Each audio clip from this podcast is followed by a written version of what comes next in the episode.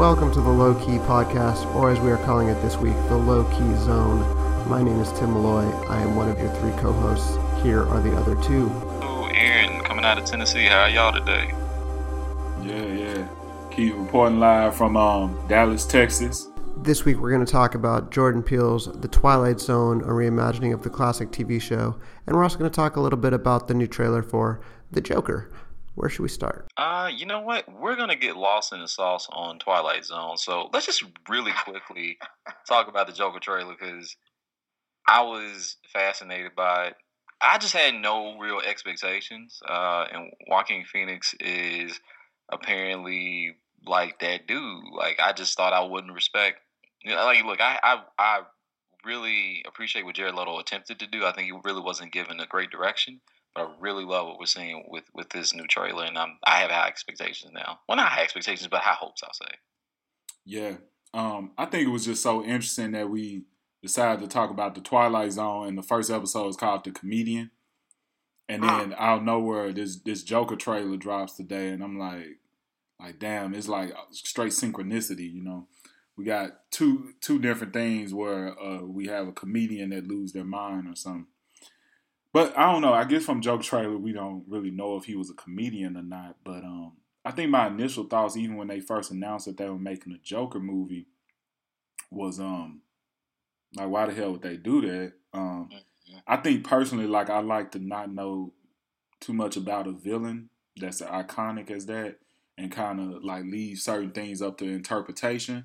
And I don't know how I feel about an origin story, but like Aaron said, people based on the, on the Dark Knight version of uh, like fans of the Dark Knight version of the Joker are you know of course want to know nothing about exactly. the Joker yeah. because because you never know his origin story. So yeah, I mean I think that that's right in line with you know our more recent uh, expectations. But but even but even when you think about like um, the Joker in the comic book, the the closest thing we've ever had to an origin story of the Joker is the Killing Joke. Yeah, but that's but that's or very, Snyder's more recent run, but that's a whole other thing. Yeah, but but even with the Killing Joke, a lot of people argue whether it's canon or not. And then on top of that, it's kind of like it's very vague if that's really his true backstory because it's all told from Joker's point of view, and the whole mm-hmm. idea is that his point of view is so so you know pretty much jacked up that we don't know what's the truth and what's not. So, but see, why would you think this is any different? I don't See, know. Maybe, that's maybe what I'm saying. I don't. I don't know if that's gonna be. You know, if it's gonna still be an ambiguous backstory to where like you still leave it up to interpretation because it's the the the story of a madman telling his own story. So I don't know. I'm I'm curious to see how it's gonna turn out, but the trailer did have me um all for it though. Yeah, what did you think of it, Tim?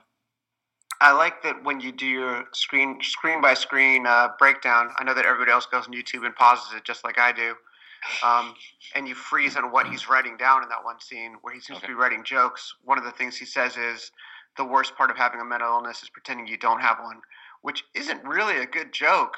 It's just really tragic, and it definitely speaks to what Keith is talking about with him being a really unreliable narrator.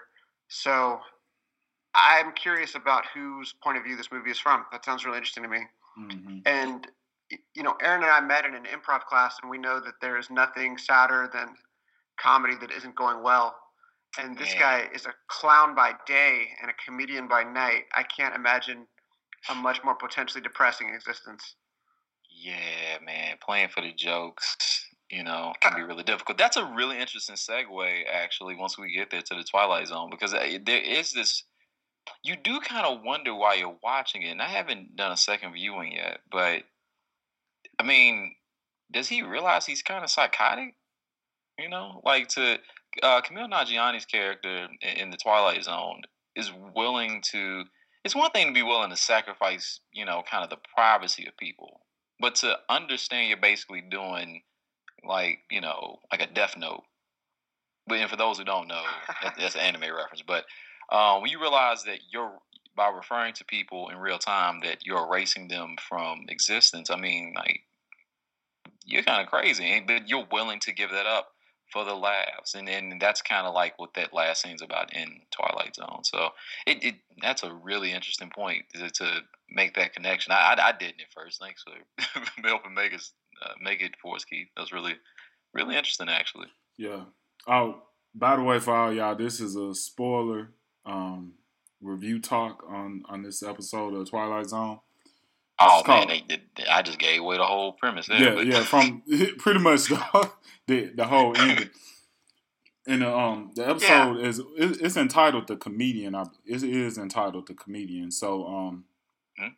so so I, I I guess how the premise goes is from that this guy, this comedian, that's actually pretty trash, like throughout. It's not that he's trash. He wants to teach the world why he makes them laugh. He's a pretty, with Second Amendment jokes. Yeah, pretty, pretty garbage comedian. You know, he tried to do these very lame ass political jokes, and so he gets visited by this legendary comedian who um who's played by Tracy Morgan, who gives him some advice, and then and and and then into puts I guess bestows some type of power onto him to where like when he referenced someone on stage, that person disappears from existence. Now, but, and just to put a little more context to that, uh, the comedian played by Tracy Morgan is not just simply a comedian. Uh, he is like considered that dude. Like, yeah, he's he a is, legendary comedian. Yeah, he, he's a legend in the scene, and people were like, "Well, where you been? You disappeared." Blah blah blah, and he's like, you know, well, you know, because they say, you know, they say you lost it all, and then you blah blah blah. Like, hey, well, I'm here now, and they're like, can you give give me some notes? And then he's like, hey, you know, just give him because the thing is, he's telling those jokes, they're not really landing, and he says, you know, you got to give up part of yourself, essentially. Mm-hmm. And uh, what's the first thing he? Oh, the the dog or the cat? I can't remember because the cat was named dog, whatever, or the dog was named cat. Yeah, dog's named cat. And so he tells this joke on stage about his dog, the the pet. I, I, yeah, the dog named cat. Mm-hmm. And then it just doesn't exist when he gets to the house. And he's like, well, that's weird. And then the next night he goes out, he has his nephew with him, or his, what, what we don't call his nephew. I'm not going to get into the confusion of the episode. And um, a young I, child I, figure.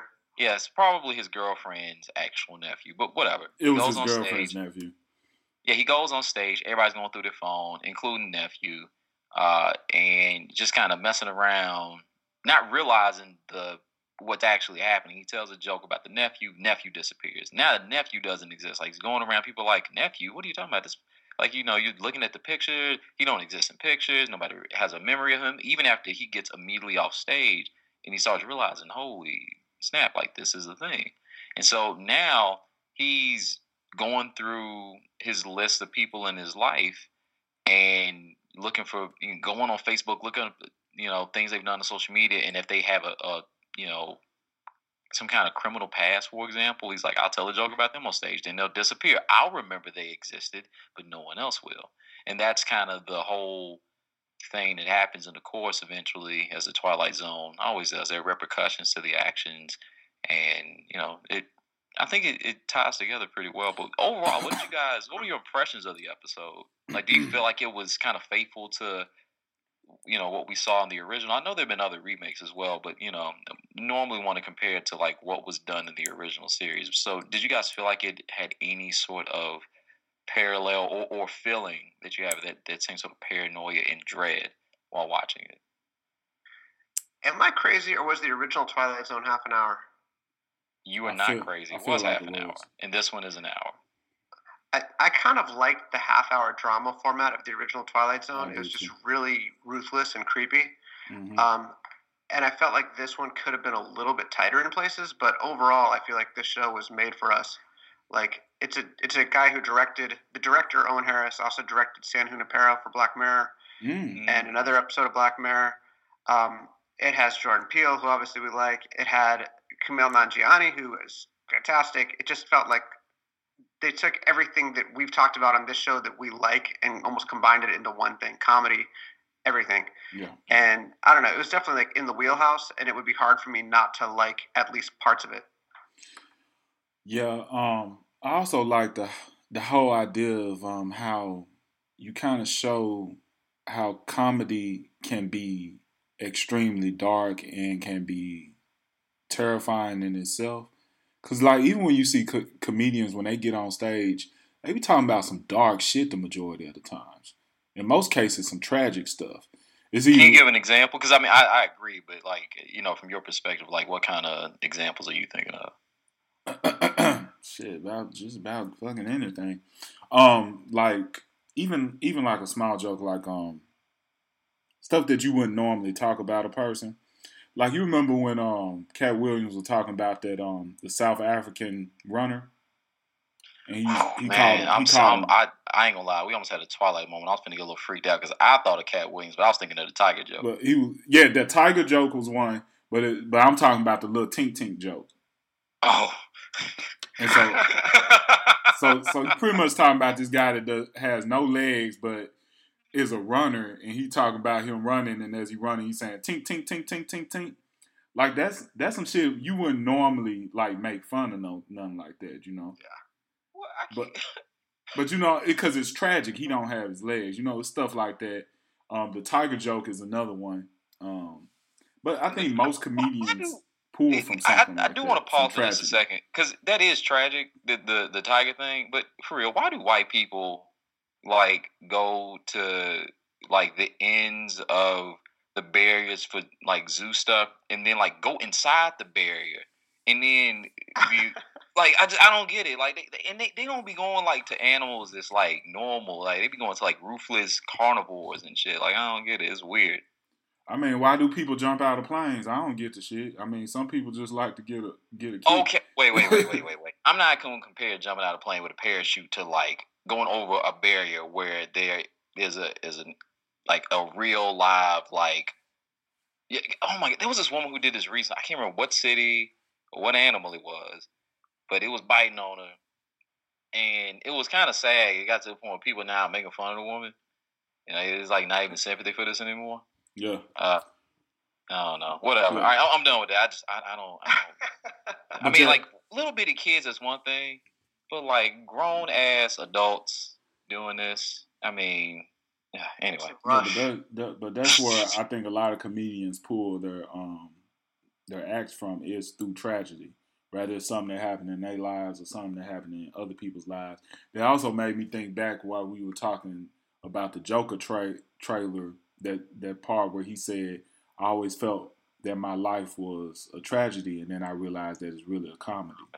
Yeah, that, that's from the comics too. Yeah, it's it's really just all about the shift of perspective and how you, I guess, um, what box you put something in. You know, if you and how you present it but so yeah, because that was one thing that stood out. And Tim, I, am sorry, uh, I, definitely want you to uh, go to your point, but there was a point. It one thing about the hour format is it does allow you to expand a little bit on some things, and it was interesting because I don't think in the, in the half hour format you could have seen his jokes go from like, all right, I'm just talking about things after my life and making this sacrifice. So also the fact like some of the things he was saying they weren't even funny anymore; they were just cruel, but the audience was mm-hmm. still right. laughing.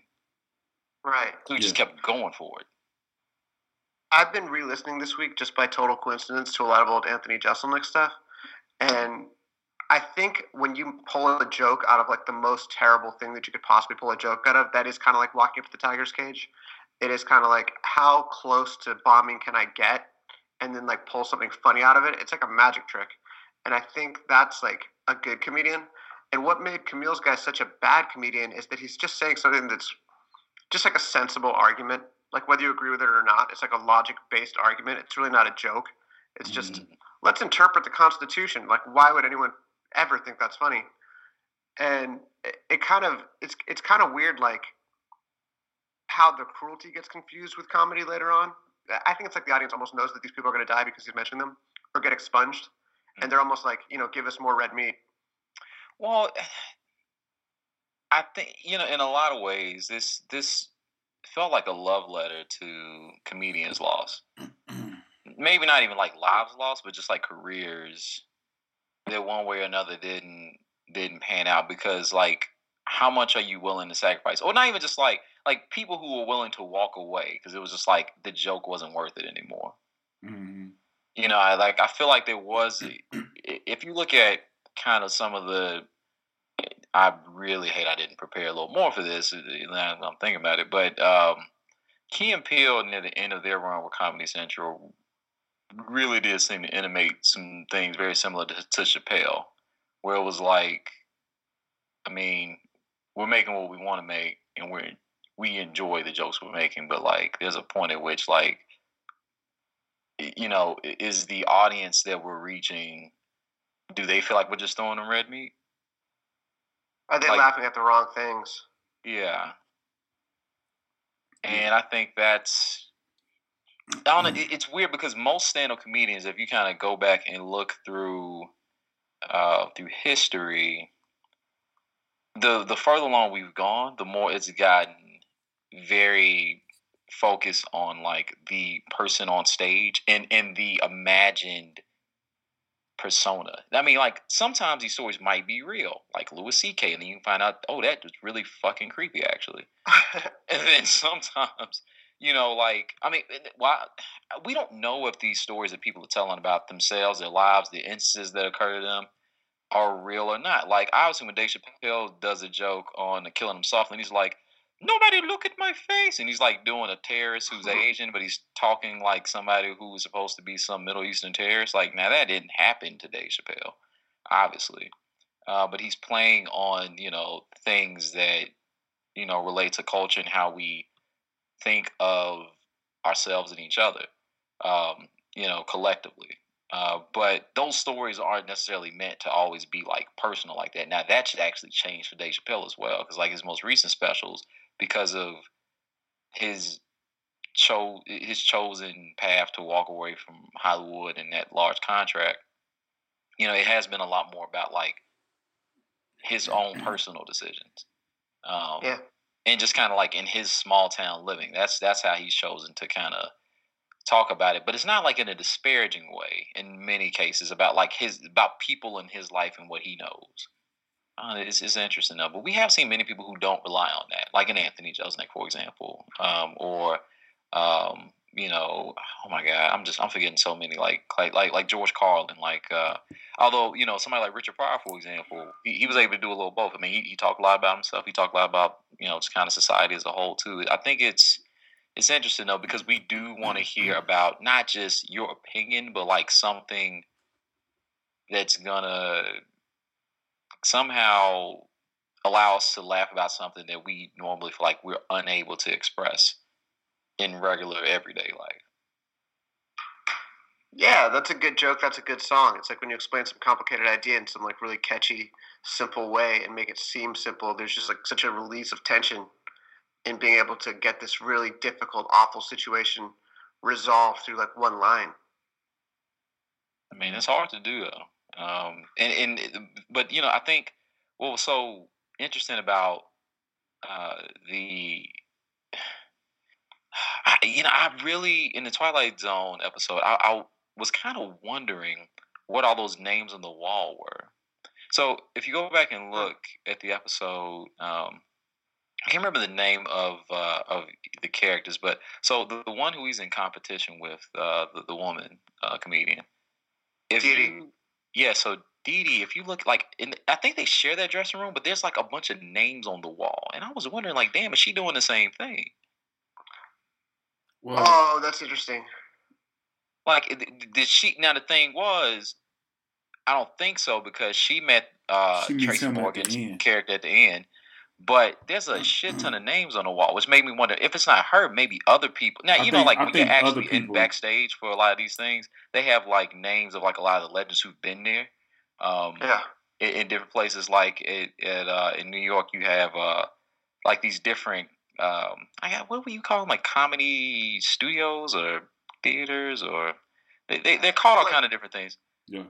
Well, like I, I was not a good comedian by any stretch, but like I did, I used to do stand up. Like I would do stuff occasionally. I never even like got inside of a comedy club as nice as that one. Like as a Oh guest, hell no! as No, an no. opener, as an anything like that was a like freakishly nice comedy club, and he's a very bad comic. So like, how did he get to that level? And it just it seemed like it was definitely some kind of metaphorical like purgatory comedy club or something. Yeah, Like, especially with with all the people on the on in the back, and especially like once he um purged himself, Yeah. he was placed onto that mural on, on the on the back wall behind um, Jordan Peele. Mm-hmm. It, it was a little like a test of it, it's almost like the test of whether you're a good person or not is how many people you sacrifice in order to save yourself. Mm. Yeah, that's that's. And he'll sacrifice like thirty. yeah, that's that's definitely what I got from it, like some type of purgatory feel, or that he may have already died a while ago and maybe in hell or something, because it did have. And so I guess the the comedian might the legendary comedian that Tracy Morgan plays, I forget his name, but um, could possibly be Satan. Mm-hmm. Mm-hmm. Well, they allude to it when he has the vape and like he's near the end, and the, the vapes vapors kind of go around his face. Oh yeah, and give him like a more demonic appearance. Um, he also like appears out of nowhere multiple times. which is which is something that Satan does in um, most cinematic um, you know. But it's also kind cameos. of weird because since he almost passed away, it almost has like this other meaning to it, you know. Who almost passed away? Tracy Morgan in that. Um, in oh, that you talking about? I, th- I think it, it, was it in Jersey. I forget where, it was, but like a, a Walmart truck, sixteen wheeler. Oh, you talking about? You talking about in real life? In real, real oh, life, yeah, yeah, yeah, I know. Um, but it does add this like added dimension to everything that he does. It just makes it that much deeper and kind of like add some tragedy to it. It yeah, like do you want to sacrifice everything? Like it's interesting to have him be the person play that character, you know? Yeah, yeah that was great. I mean, the casting all around was fantastic. Mm-hmm. Yeah, yeah. Like, I mean, I really like. I don't know how um how I feel about it as a Twilight Zone episode because I'm definitely with Tim on that the how I enjoy. I remember when I was younger enjoying the 30 minute episodes and being pretty like weirded out about it. But I, I, I feel like I remember seeing like there would be like one episode for thirty minutes, then there'll be another episode for thirty minutes. Well, that's just because yeah. there were so many of them. Yeah, maybe that's what it is. I was watching it back to back in syndication. But um, I, I usually I like that a lot more than just an hour long episode. And it some sometimes I'm I'm honestly tired of watching these long ass episodes and stuff. Like yeah, like I just when, I just googled it, and apparently for the fourth season of the Twilight Zone, they did hour long episodes, and then they went back to doing half hour episodes again. I don't know. Yeah, because I feel like I do remember some of them being longer, but you know, you know I'm, I'm glad you looked it up because I kind of was. It like, was kind of like um as a kid, I remember like for smaller kids like Goosebumps and Are You Afraid of the Dark was like our Twilight Zone and and that's how long they were like. I don't even think that episode number fifteen. If you go back minutes. and look at those, they're creepy as hell. They still creepy. I got. I was watching. Uh, I think I watched Are You Afraid of the Dark like a few weeks ago. I'm like, how in the hell did I watch this? Like, how was this on for children? Seems like it was meant for kids, but not. I don't know. Anyway, yeah, we, the '90s were, were, crazy, and the fact that they even let us see some of that stuff. Yeah, uh, I mean, it was crazy, and um and and I, I think I think with this one, so I guess for me it was kind of hard for me to watch the episode and not compare it to something like Black Mirror, which I think has a more modern take on these type of creepy um, supernatural type of stories, or more About so modern. Can you explain what you I mean guess, by that? I guess because I guess what to me with Black Mirror, I guess it's more like sci-fi type of horror Whereas this with the Twilight Zone, of course, it's more like supernatural. Um, don't really give you too much of an explanation of what's going on, type of deal. And then there were certain things that was just I was having issues with connecting with, like like just like what we were saying in the comedy club when they were laughing. I'm like, the shit's not funny, but is that the point? Like, uh, is he not in like a real existence at this time? Like, but I think I, I, think part of it was so there was some interesting thing ha- happened. Interesting things happening. I think one of the things that I found kind of hilarious is it finds its way to kind of keep repeating to you how stupid the Second Amendment is, or like the the idea that we don't want to regulate the Second Amendment because he keeps telling that joke, at least the start of it, over and over. Even though he he tries to. It's almost like somebody trying to start a lawnmower. Like he just does it every time to start for some reason, knowing it won't land. Um, that was something that made it feel like something that was kind of outside of a normal space. Um, yeah. But like you said, at some point, the cruelty is almost the point from his perspective. But, but it, because it, the thing is, the, it, the joke is not the point, and I think for some comedians, I think that's, I think that's kind of what they're getting at. Is like, all right, so it are the jokes funny, or is it like the the some particular rooted grimy part of what I'm saying, what you're getting from it? but I Like, mean, it, like it, it was I guess the thing is that it was some stuff he was saying that wasn't even cruel. It was just but people were laughing. Like it was just Yeah. and I, I, I don't know if it's cause like what we were saying earlier, because the audience knows that once you start going in on someone that you're gonna eventually make it to where they don't exist anymore. So they already laughing about it. Well, I think it's because, Because- you're giving yourself up. Like the what what Tracy Morgan's character was saying is the audience just wants you. They want chunks of you.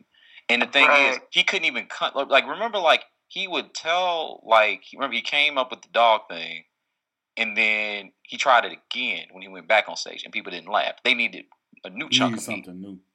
Yeah. So it's, it, Mhm. the point isn't even that it's funny, not funny, but it has to be new. It has to be like new pieces of flesh each time. hmm It, it's funny too because with any other comedian, you're like, oh, Chappelle has that great joke about blank, and you can like say generally what the joke was, and that's like one of his calling cards. But with this guy, anything he jokes about that's successful disappears from everybody's mind, so he has no calling cards. So why is he so well regarded? Oh, maybe that's what it is. I hadn't even thought about. Maybe Yeah, yeah, it's 'cause it like it's does, like it becomes null and void. Like it, whatever magic spaces is in, it, it, it like it's canceled out. Like you can't even. Because every tell it time he get back on the stage, it's like it's his first time on stage again. Mhm. You know, Yeah. because you because you gotta think Like- like, a comedian that people love. Before they even say shit, people laughing. Like they they get on, you know what I'm saying. But he he wasn't getting that type of reception. Well, you know, and there's something else I've heard comedians talk about on podcasts before, where they're like, you know, you used to be able to like write an hour, and you could do that hour for like a year or more, Yeah. because people like if you were like decently well known. I mean, it's not like people going around telling you a joke over and over, but now like you just got YouTube and shit. If you told a good joke, that joke got shared a bunch of times. So you got to write new shit every single time. Exactly. So it, it's been worn out before you even get to do it. So like that that's why you see a lot of people like go to these smaller clubs and test out stuff and they prefer people don't record. I mean, obviously, you know, you can always stop that, but like they, they go to real small places and then they go to a bigger venue. But like it's to avoid that idea that like you tell the joke, the joke got out, and then you're like, oh, this is some of my good material. People are like, oh man, I heard that joke, you know, a bunch of times already. It's been trending. Give me something new. Exactly. Yeah. I don't know. I th- I also feel like the Second Amendment joke is his attempt to kind of have it the best of both worlds, where he's like, "I'm that comedian who's going to Mm. change people's hearts, like by winning them over with the sheer logic and goodness of my jokes. I will get laughs and also make the world a better place." Which is like, that's the dream. It felt really like the way that the way that like Twitter feels kind of impotent, where people are like, if you just tweet enough outrage about President Trump, like people will finally see things your way and they'll Yeah. rise up and do something. And it's like, mm-hmm. like everybody who's following you already follows you. They already agree with you. Exactly. Is, Yep. is this actually like mobilizing people, or is this just like preaching to the converted? Yeah, you Yeah. just like shouting into the void at some point. Yeah, that's pretty much all it is. Yeah, because the thing that actually that that's a great point. Um, I because I look and you know you and I again we were not obviously we're we're not uh, on stage or selling out stadiums right now. Uh, but we were around people in New York who did a decent amount of comedy, and like there is this Yeah. sense that in general they do want to impact the world in a positive way, and they want their viewpoint not to just to like give people reason to smile, but also give them something to walk away with that's thoughtful. But those things are not really in concert most of the time. You know? Yeah. And so th- there's always this push and pull about how that functions. And the thing is, if the but at the same time, if you notice, he kept saying like when he's talking to Tracy Morgan, like, "Do you want it all? Do you want it all?" And he's like, "Yeah, more than anything." But you can't have both. Almost mm-hmm. anyone you know who like succeeds in comedy, at some point they say something that you would not be comfortable saying on stage. Like they're able to pull it off because they're willing to go further and like get closer to the tiger and take a bigger risk. And you know, they're a good person. Like they're not by any means like out to hurt people's feelings or anything like that, but they're just willing to take that risk that you know you or I are probably not willing to take because like what if this gets misinterpreted? What if you know I end up offending someone? Whatever. And it feels like he's kind of playing with that concept too. it's it, it's really multi-layered, and I, I appreciate a lot of it. Um, yeah, I, I feel like it it really did do a lot very well. In in, in the particular, uh, now again, people aren't disappearing, but I do think there are definitely instances of comedians in the past using their own history to do some stuff, and then really impacting relationships for the worse um, outside of their careers, you know. Um, I mean, we've seen, Yeah. and, and and I thought that was really cool. Now, obviously, like for example, when he did the thing about the professor who he thought was hitting on on his his girl, um, you know, it's it's like, oh, wait a minute, if if he's not around.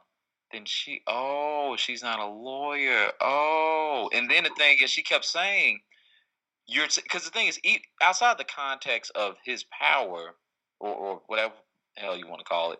She's like, you're you're selfish. You're really selfish. You're not even thinking about other people, and you just see us as, and then you know you see us as material. Or he says he sees people material. One way or another, they they get in there. This thing that you hear comedians say sometimes too, or like they go out and they interact with people partially so they can have stories. But then it's Oh, like yeah. some people hate hanging around comedians because they're like now you're just making me material. Yeah. You know.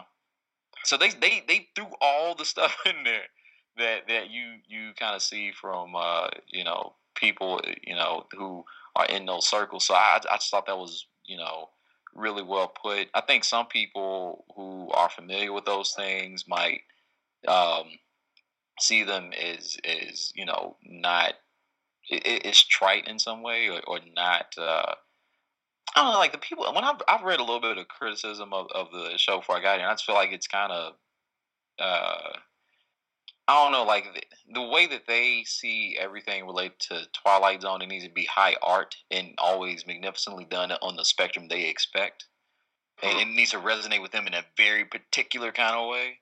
And I feel like, I mean, it works on many different levels, and I don't think it always has to be in a particular, you know, paradigm or, or shot a certain way. I mean, I mm-hmm. think it really works for what it does, and I I hope that people continue to get the show a shot. Although one thing that's super interesting is you know this shit was was on CBS All Access and not on network television because of all the vaginas they kept talking about and people and and so many non-white people and CBS. Hey, I mean CBS does a lot of great work that includes minorities too. But I mean, typically that's not the kind of uh, minorities and, and and people of different sexualities, all this stuff. But like not not all in one episode or something. Like that was um, that was something else. I'm, I hope they continue to give them that sort of freedom to just do stuff. But you know, I hope that this is something to give people a chance to kind of slide into CBS All Access and just kind of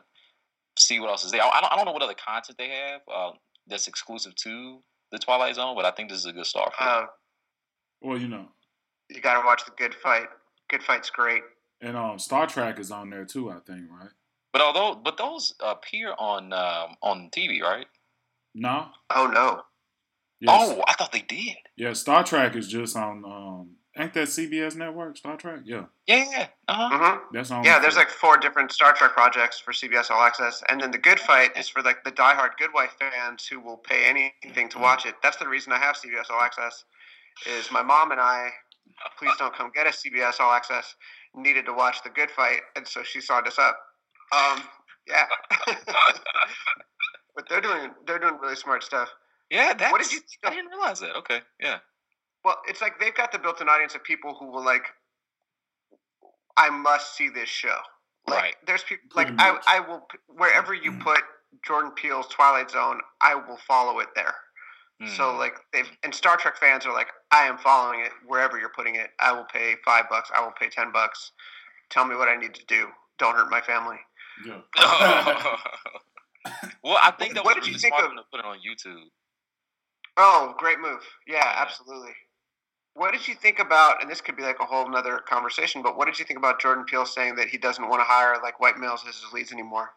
I Um, mean, not not himself time. anymore, but but he's like but he's like I don't see any need to do that. Like I've I've earned the right to cast who I want to cast. I mean, white directors do it all the time. I, I just I don't really see why it's like this huge thing for some people. Like, I mean, I I think people can put up who they want to put up, and um, I mean, when people get to make the choices they get to make, we see what happens. There aren't many roles for people who are not white. Like, it's not it's not something to freak out about. People can choose who they want to choose, but I don't think that um, what Jordan Peele is saying should be considered like some kind of blasphemous thing because, in general, when you let the market kind of run itself, as we've seen, uh, the the results kind of speak for themselves. You know. Yeah, and I think that could have just went without saying, really. Like, But see, he he, man, he, he, he poking the dog, man. Yeah, I'm I'm just saying, like, he's, he's poking the dog because I mean, you know, at the end of the day, like, I would probably do the same thing for the most part because you you cast like, you know, who you know. Now, I think it just depends on what type of project you're working on. If there was a particular reason to make a character white, then you make the character white or you know Asian or whatever. But for the most part, you know, I, I don't see nothing wrong with you know you um bringing people who of color more so to play your main characters if that's what you want to do. Now, us would be a totally different movie if you reverse the races of the families involved. Not, well, I ain't gonna say totally different. It would be a different movie, though. You know what I like about us? We actually talked saw it again last week, and one thing about it is because there's a white family there, it sort of deflects against any kind of like narrow reading of the movie. Like you could make this movie about like, well, if you were like, this movie is about this particular black family, what does this say about the African American experience? But by having like the Tim Heidecker, Elisabeth Moss family there too, it's like, no, no, no, no, this is a universal story. Yeah, Like you don't get to like dismiss this as like, oh, it's a black movie. Like this is a movie about everybody. So you can't kind of as a viewer go oh this is not for me. This is about some something that i don't understand. You kind of have no pass from engaging with it. Like whoever you are. Like because there's because there's like a white family there too i think it kind of takes race out of it in a way. There's a way to do a racial read of us. I mean there's many ways to do a racial read of us but it sort of encourages you not to do that. It kind of encourages you to do more of a universal read of us. hmm hmm See, I didn't even think about that. That's that's actually that's interesting. Yeah, I think about that too. I think it more is focused on like us as a society, American society, more than than race overall. Just like this guy at church, he was like, he was just talking about the movie. And he was telling people, and he was like, "Yeah, so the movie is pretty much about slavery." And I was like, I mean, said- you can read it that oh, way. I said, "Damn!" So know. that's that's literally all you got from the movie. yeah, this is kind of some other stuff happening. Like, yeah, you know, that- actually, I'm I'm really glad you guys brought this up too because one thing that was actually really cool about the way they chose to cast the comedian, it, well, in this case, the Twilight episode, the comedian, Kumail Nanjiani, like, so you you really could have. You know, there's some things you could mess around with the dialogue. You know, you can't just have like a, a man random saying vagina a whole bunch. But you know, you can switch genders and race in a lot of different places here, and it would function in a similar way. But I do think there's something really interesting about just this is gonna sound weird, but like just being able to cast people of of Kumail Nanjiani's background without it seeming like a thing, and then having a woman who is his girlfriend who's the same background, and it's like not something that's like focused on or anything like that. It's just like they're just there. They're people. It's not uh-huh. like super focused on. It's just present and normal and whatever. And that's how you want it to be. And I think that's what Jordan Peele was speaking to. Like, there's a point at which we want it to just feel natural, and it won't even be something you notice anymore. Well, that was one thing that did stand out, like racial wise, was Huh? when um the comedian, the black comedian, was it D Dee? When Yes. she she had mentioned she had mentioned his girlfriend, he said, "Oh yeah, the, she was like the cute little Indian girl." hmm I don't know. That's just weird to me. That's like What's that's like that's like if I'm talking she- to a, a white woman and she said, "Oh yeah, you got the the girlfriend, the cute little black girl." I'd be like, "The fuck." See, So- Keith ain't so he don't he don't. That's how people be talking. Yeah, yeah, but you, I'm just saying, if you talk to me like that, then I'm gonna have. A, it's gonna be. It's it's just weird to me. You know what I'm saying? Like I'm I'm gonna ask you, like, why did you say that? Like I'm but like that sound like now if he was white and she said that to him, then it would be kind of like uh, it still be weird, but you know it kind of makes sense. But he's a but see, you got to remember, like she she's saying it partially because you know she's like I you know because remember she she um, likes people of the same gender, so she's like, hey, you know, you mess up, I might I might get down on that. No, in, in context of when she said that though, she wasn't saying it like that.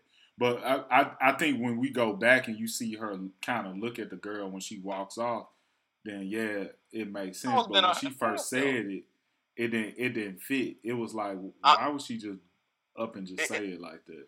It's somebody who's been in in those establishments plenty and uh, around uh, different sorts of communities. That's what was being intimated when she said it to me. That's how I read it in the moment. I just I just thought she has no filter.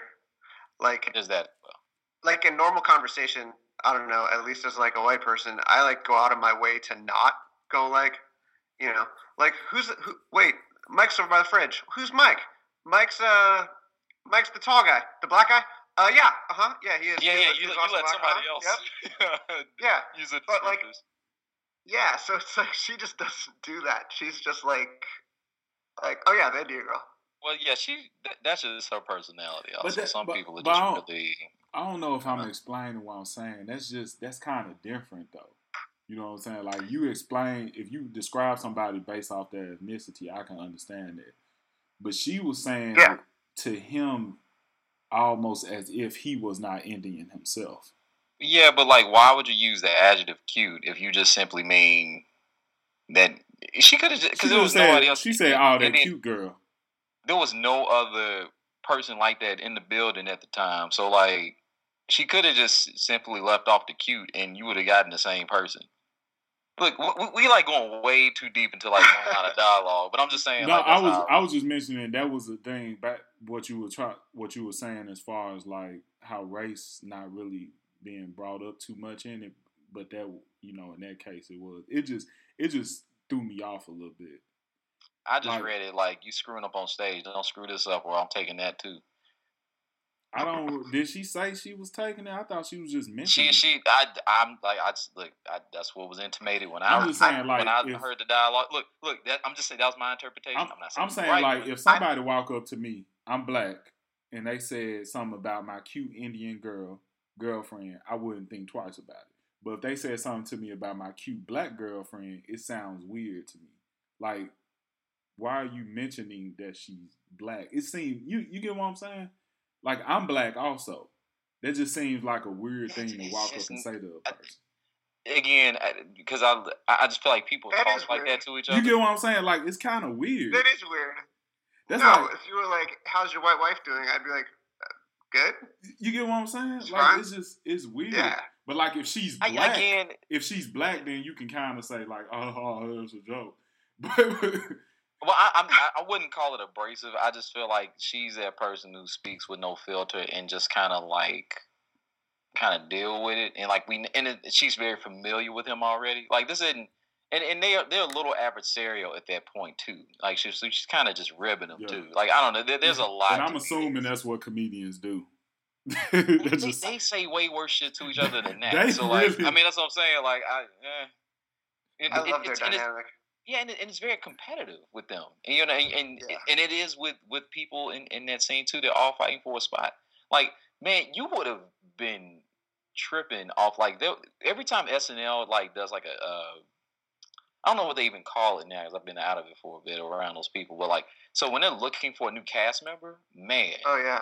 Dude, you people are so fucking competitive, and, and they should audition season yeah, audition dude. season in New York. Yeah, that shit is a trip. Like you can just go like to all the like the clubs like around like you know uh, Lower Manhattan. Like uh, Tim and I, we used to go to the pit quite a bit off East Twenty was East Twenty Third, East Twenty Fourth, something like that. And yeah, uh, down there.